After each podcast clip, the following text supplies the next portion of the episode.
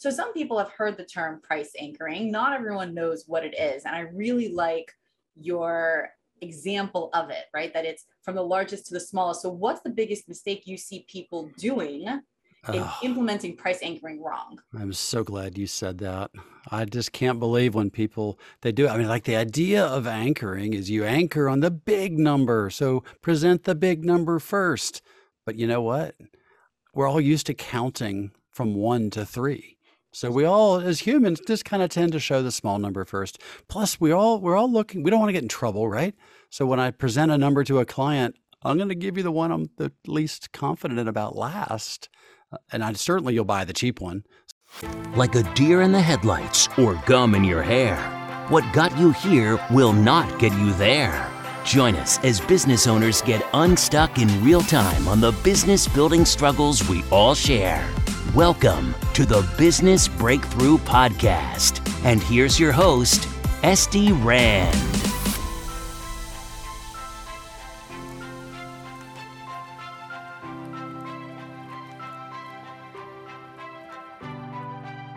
Welcome back to the Business Breakthrough Podcast. I have Sean Doyle with me, and I checked. It is not pronounced Scene. It's pronounced Sean, just because the English language is fun. So, Sean, welcome to the show. Good morning, E- Estai. You know, I get Etsy a lot actually, when people don't see my name spelled out and I just verbally introduce myself. Which Etsy? Yeah, no, Etsy? like Estee Perfect. Lauder, okay, not like the web marketplace. Like if you're gonna pick something, you know. Esty. Uh, good morning, Esty. Thank Good day. Good afternoon. I don't even know what time it is. Good afternoon, good Hi. evening, and good night. Jim Carrey. Perfect. best movie, one of the best movies of all time. Um, what was it called? What was that movie called? Truman Show. Thank you. I was like in in the tip of my head. Seaside, Florida, which is about four hours south of me. I live in Birmingham, and it's a beautiful little place to go visit. Cool. Um, so wait, let me tell everyone who you are. So, guys, Sean is principal at FitzMartin Inc., a leading consultancy focused on sales, marketing, and management, sales and marketing technology services, and revenue operations. Buzzword, buzzword, buzzword, more buzzwords. The end. Uh, Sean and his team at FitzMartin are focused on buzzword through buzzword, buzzword, buzzword. The buzzwords are long-term value creation, sales first, scientific approach, and driving revenue. Uh, This is a tough- This is a tough show. Over a 25 plus year career and more than 5,000 client engagements, Sean has amassed unmatched, oh, buzzword, buzzword, buzzword.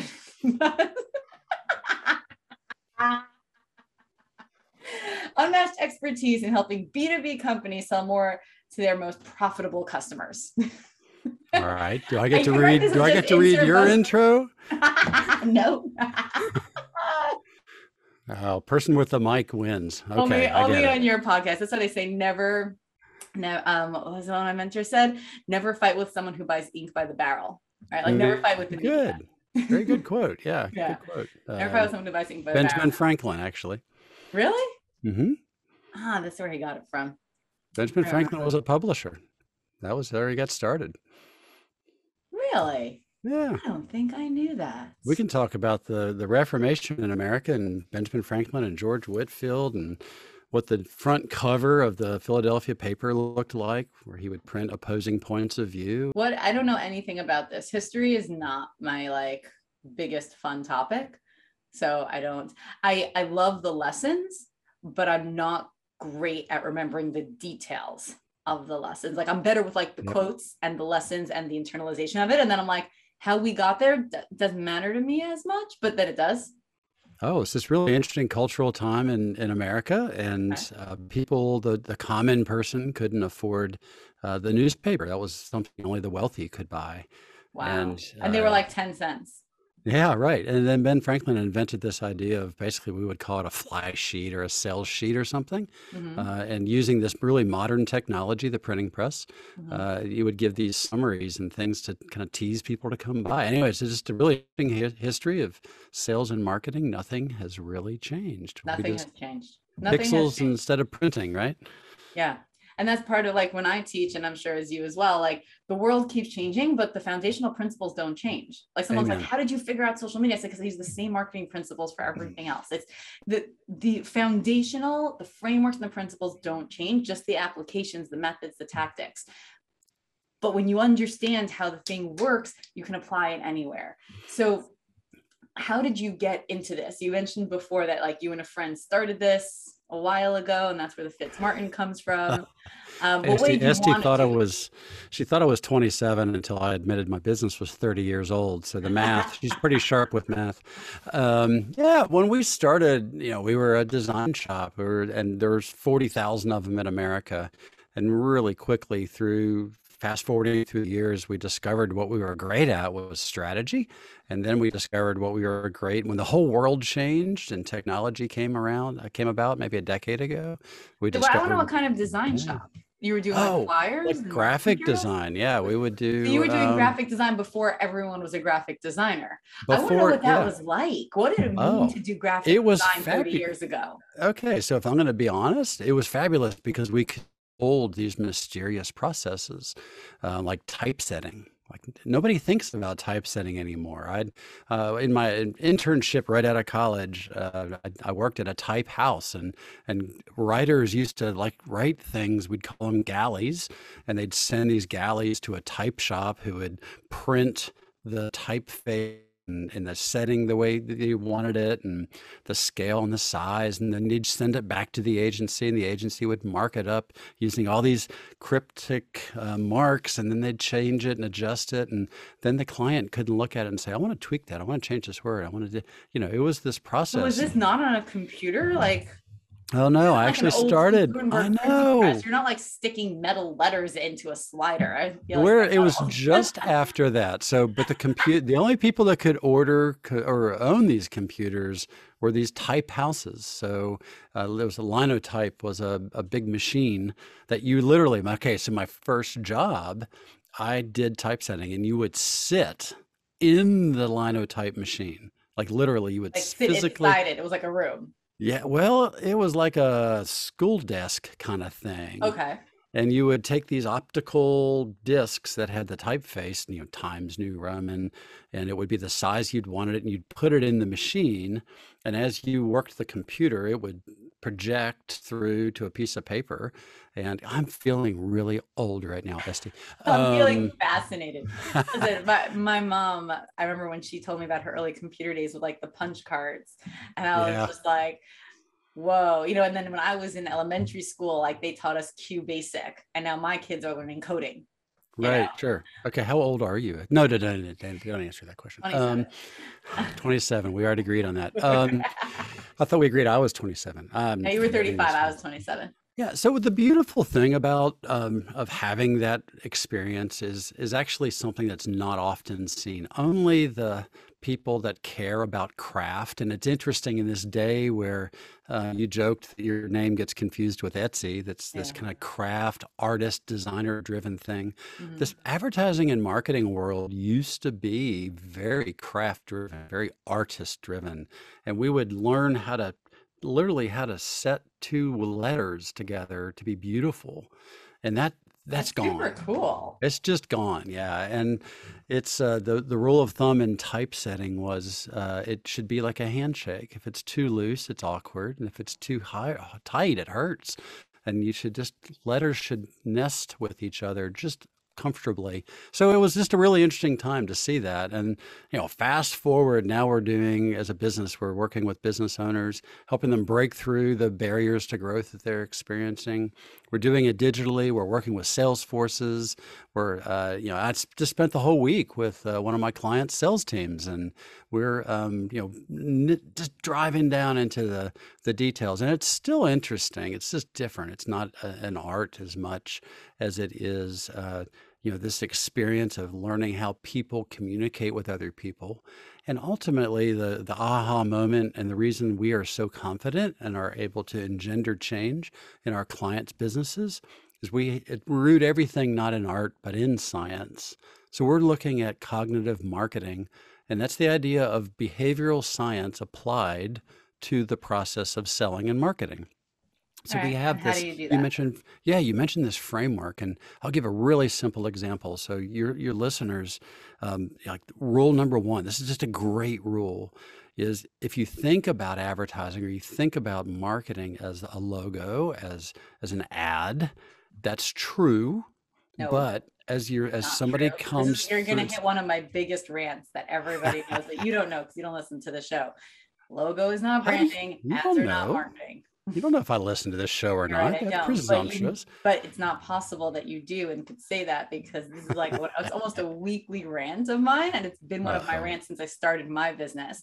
Well, is good. Let me give the rant. of the externals versus the internals. The logo's Ah. representation of your brand. The ad is just a tool in your marketing, and it's a, not even the biggest tool. It's not. At it's all. not. That's why, you know, if you want to know what one of my rants is, it's when I see an ad on TV where GoDaddy or Wix or one of those companies, they show the the person who's sitting in their room and they have the idea and they build a website fast and cheap and and it's and then their business Then is it's business. rocking. It's amazing. It's their I'm just like, fault. that's See, I don't watch BS. television.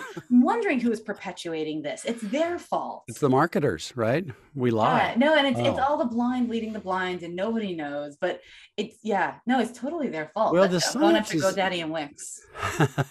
this site, yeah, I hope they're not sponsors. You just lost them if they are. Um, the uh, the science is really interesting. It's it's the actual science is the trans-theoretical theorem of behavioral change. I would I would tell any listener to go purchase Changing for Good. And the front of that book is all about how humans change and and and the process of marketing and selling is change, right? So I am buying a product or a service from somebody and I want them to, somebody wants me to buy from somebody else, right? I'm buying from company A, company B wants me to buy from them instead of company A. And that's that in essence is capitalism, right? It's the act and the art of communication so that I will change behavior. Okay, well, that's this- only in the competitive marketplace. Or it's you're not buying this thing at all, and we want to change your behavior to yes, buy it, or you're solving this problem in a totally different way. We want you to solve it this way. But either way, we're changing your perceptions in order to change Or- behavior. Or we want people to not change behavior. Customer success is a hot buzzword since you're Right. We want you to Giving keep me buying grief. this thing. Don't go Right. anywhere else. Right. So the science. thing. the science is really interesting. It informs that after people have, have established a behavior, 80% of them will at some time evaluate that. So think about that. 80% of your customers are evaluating whether they want to continue buying from you or not. And it's not that you did anything right or wrong, it's just human nature. The Okay. other interesting stat is earlier when they go when when we're going through a process of buying something, we will use this amazing thing, the internet, and we will explore and disruption happens. So Esty's convinced me to come to to her um, flagship marketing magic group and buzzword buzzword. um, but the um that you know i'm gonna i'm so interested in in what you're doing and i'm buying into the vision you're giving me but what do i do i go look and see what else is out there right? I'm good it's just natural to do that. It's wise to do that actually. So there is uh, there's a lot to understanding human behavior and that is fascinating. And this matters at home. It matters with a significant other. It matters at work. It matters in marketing. So uh, tip number one is awareness is not advertising. Awareness is not marketing. Marketing considers the entire journey from being unaware that something exists or a better way to do something exists all the way through to you guys have to use Esty. She's got something unique. Her product is great. Her service is great. Her insights are amazing. And her energy is high. And it's fun. We'll just have fun That with it. is- So- That is a for sure. But you know, I mean, you want customers saying that kind of stuff, not Right. prompted by you, not paid because you're going to give them a $10 Starbucks gift card. Another pet peeve. Let's do a show on pet peeves, Esty. By the way, Um, no, that's not a joke. Just guys, preview. Um, and Sean will be one of my early guests. We are going to be retiring this show very soon and launching a new one. Oh, Um, awesome. Because I've been doing this show for three and a half years, and the new one is essentially just the rants. That's I like it's love it. rants. It's going to be called. I'm not telling you yet. Stay tuned. Um, but it's going to be much shorter episodes, like 15, 20 minutes, like, and just the rant parts, just the fun parts. Cause like, yeah, the stories are fun and yeah, like the struggles, but like, you know what? Like after three and a half years, I like I know them all. I'm going just, with I just want to rant. I I'm just want going to talk with- about the rants. I'm going with Rand's rants. I'm also going to be changing my name. We're changing everything. We're changing. Wow. everything. I know this is like preview to the audience. I haven't. I've been underground. Other than this podcast, as my listeners might know, I've been off socials for about a year and a half. Isn't it I've been great? completely underground. We're going through massive butterfly phoenix transformational whatever, and we're going to be coming out as like a butterfly phoenix. Can't wait to see it. Can't wait to see So it. new name, new show, new brand, new products, new company, actually, like all new, everything still serving the same people and still Great. serving them with um, the same purpose, but different methodologies, more accessible. Well, I'm honored to be uh, the last guest on something you're going to kill. Thank you. yeah, the last guest, just one of the ending, one, one, one of the later. well, Yes. just right before the if the phoenix rises. So that's exciting, St. What? So you mentioned frameworks. I'm going to toss a question at you. Is this how this works? I get to ask you questions. you can do whatever what- you want. what and framework? I can decide I can decide if I want to answer. That's fair. You still have the microphone. Okay. Um, As do you. what? Um, But I have the pause. I also have the pause and the record and the stop button and the editor and, and the editor. yeah. Um, you have all authority, let's say it that way. So, frameworks. I say behavioral science should be the framework that you make all science or all sales and marketing decisions on. What what frameworks are you seeing that that your clients, Mm-hmm. so the micro the framework that I use is one that I built, and it's a framework that intertwines branding, marketing, and sales. Because to me, what everyone calls marketing is branding, marketing, and sales. People just don't differentiate and they don't know. And so, what actually is marketing is kind of a third of that, right? It's kind of the middle piece. And if your quote unquote marketing isn't working, it's because one of these three is incomplete or misaligned. And it's not enough to have quote unquote marketing, which most people think is an ad, social media, website, or all three, or any combination thereof. And that's pretty much as far as you know the uninitiated go. Um, you need to have a brand. You need to have, and what your brand is is not a logo, and you need to have a sales path to mm-hmm. follow that marketing because the purpose of the marketing is to get the attention, to get the attention for the thing people want to buy. But you have to have a flow that you put them through to purchase. So to me, marketing is everything that you do to create and communicate value to your target client or customer to convince them to buy. It is four C's. That's what I call marketing in today's world because it's it's what it's become. It's not what it's been. Right? What it's been is we had these segmented things. You big companies hired a branding agency and they built a brand and maybe they revisited it every 5, 10, 20, 30, 50 years, right? And then they had marketing departments. And sometimes they hired external marketing agencies to Hmm. build campaigns to get attention. And then they Mhm. had sales teams to call people, customer service, to follow up, direct sales. And that was business, but that is not business and marketing today at all. That's so great. So two things that that make me think of, uh, what you just said uh, that, that stirred this up. So one, go back to the history when I was a dinosaur, you know, a million years ago, typesetting and Typesetting. And the way two letters related, you know, Yeah. that is branding is the one time businesses care about some of the historic craft art, like what's the exact color, what's the exact typeface, how Yeah. should those two two letters nurture and nestle together. It is like this little tiny remnant of the days when your marketing stuff was created by craftspeople. So it's kind of a fun little reference, but and and a lot of people do it bad and cheap. Um, but it's the I would I would say that a, a good brand is great to invest in, and it is the um, probably the one thing that's overestimated the impact because there's some really terrible brand names or brand logos that exist. But all But of this is just the the representation. That's not That's right. Yeah, That's your right. representation, your name, your logo, your tagline, your colors, your brand guide. Yep. None of that is your brand. Okay, you you you want to have some fun with this, Esty. Uh, we wrote a paper on brands and trying to emphasize the idea that branding is the the business, it's the relationship you have with a company or with an organization.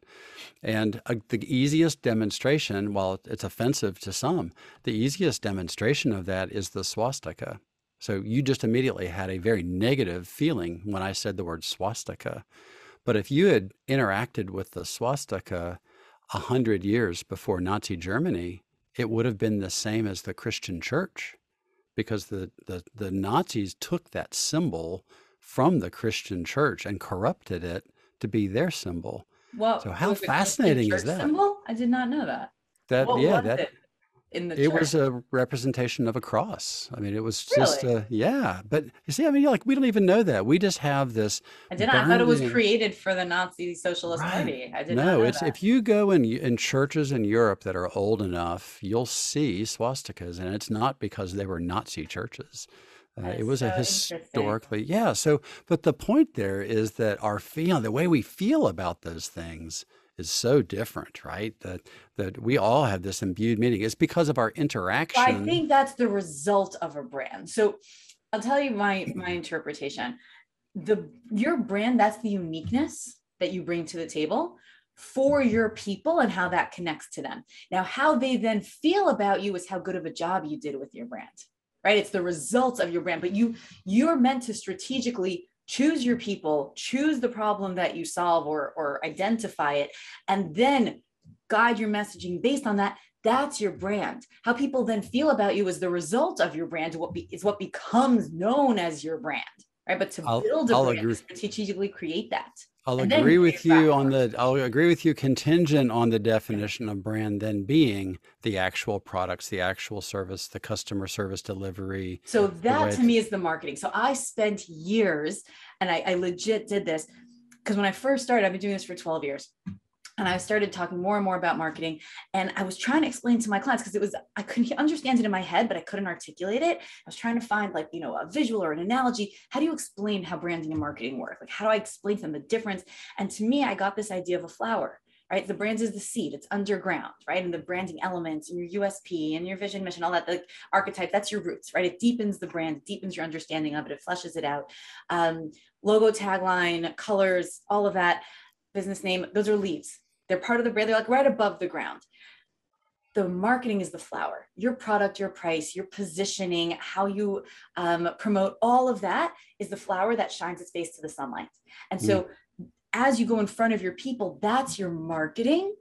And that influences your brand. It feeds the seed, it feeds the ground. And that brand then gets stronger and then it influences your marketing, but they're not the same. Your offer is not your brand, your offer is part of your marketing.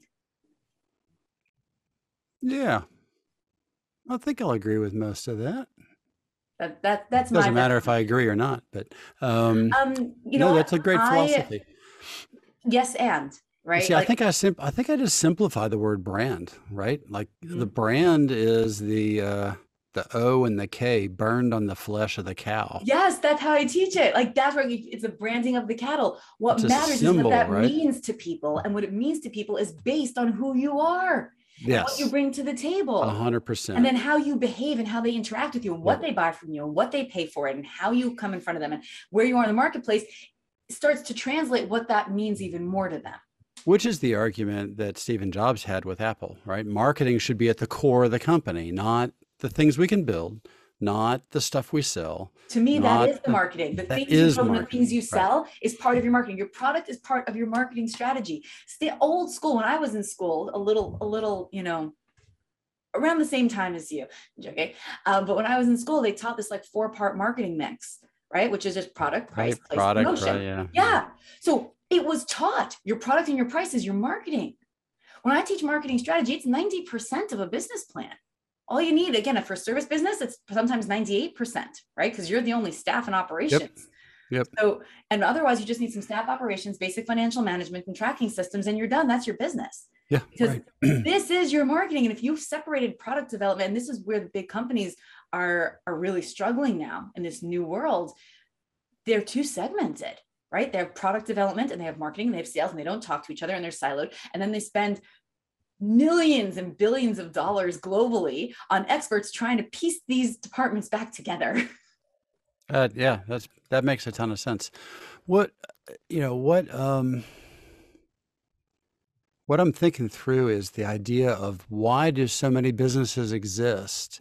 And it's because I can do something or I can make something or I can sell something, right? Mm-hmm. And that's me focused. And the successful business pivots and goes out and they look at the customer and they're they've they've managed that pivot in the point of view.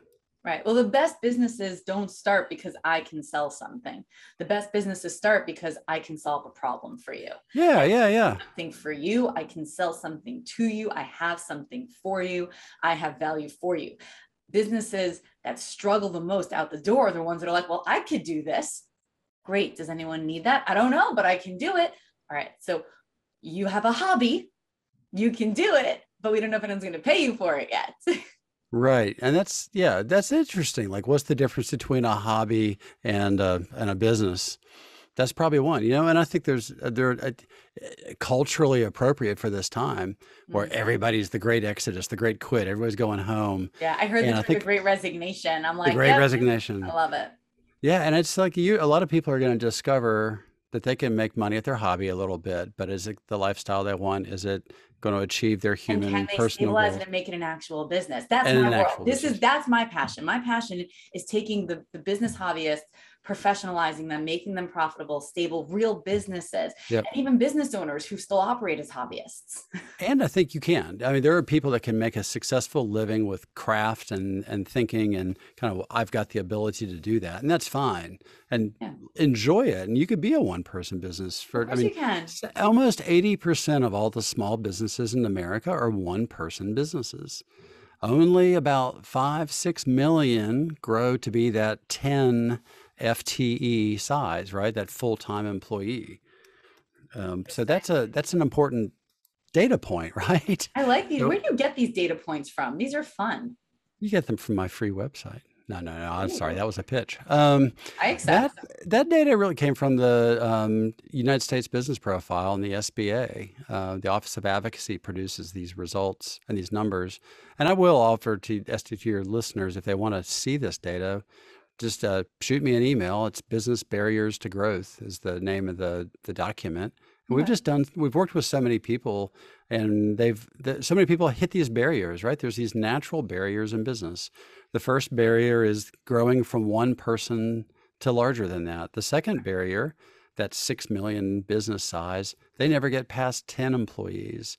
Then there's a whole. There's about a million businesses that get up into the above that and but they get stuck at 25 employees. So there's barriers to growth that are very natural and those barriers are leadership infrastructure business focus and my focus is sales and marketing right? Your focus is there. And so, so many... i want to know the difference because my hmm. zone of genius is the micro businesses. It's the freelancers the solopreneurs up to like the 20 30 person companies and I've worked with companies that have 700 employees. I've worked with companies that have over 1,000 employees and I'll do like little things for them, right? I'll do like some branding or some alignment work or just pinpointing different things they're missing. But my favorite is getting people from that like, you know, one to two, right? You've got something, you've right. got an idea, you, you want to do this, you dabbled with it, but you don't know how to make it a real thing. Um, but it sounds like you take that next level. What's the difference from the early stage marketing, which is my zone of genius to when you're trying to scale 50 people plus.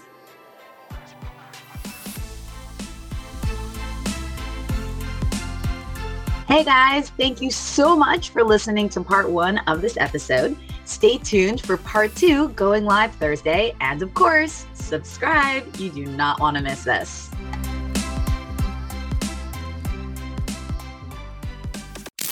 You've been listening to the Business Breakthrough Podcast with Esty Rand. If you're looking for a breakthrough in your business, reach out at estyrand.com slash breakthrough to be a guest on the show.